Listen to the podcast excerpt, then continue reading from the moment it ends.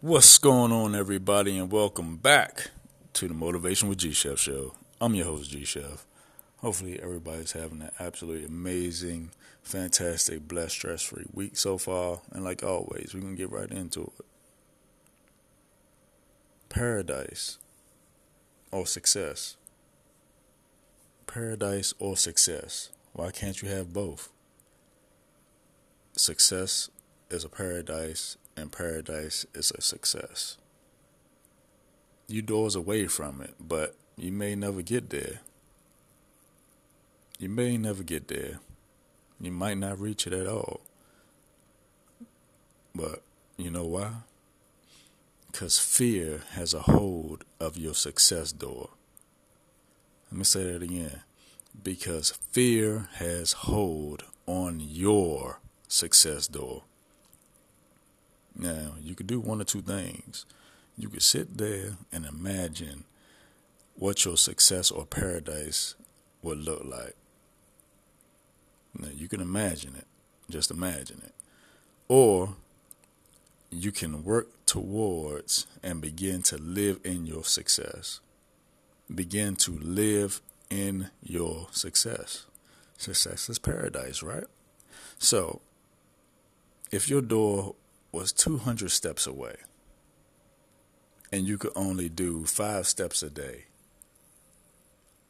and then you end up 100 steps away, and then you 50 steps away, and then you get all the way to that door, and fear has a hold on your success door. Imagine that. You walked all this way. You worked hard. You stayed in the grind mode. You did everything you could do to be successful to get to your paradise. And you get to your door. And imagine a hand on that door. And you've been grinding. How you gonna feel? You just gonna stand there and wait in line? Well, he gotta let go sometime. Uh, I'm gonna just wait fear out. No, you're not. You're not gonna wait fear out. You put in the work. You at your door get fear out of the way and walk on through. It's levels to paradise, it's levels to business, it's levels to life, luxury. Anything has a different level to it.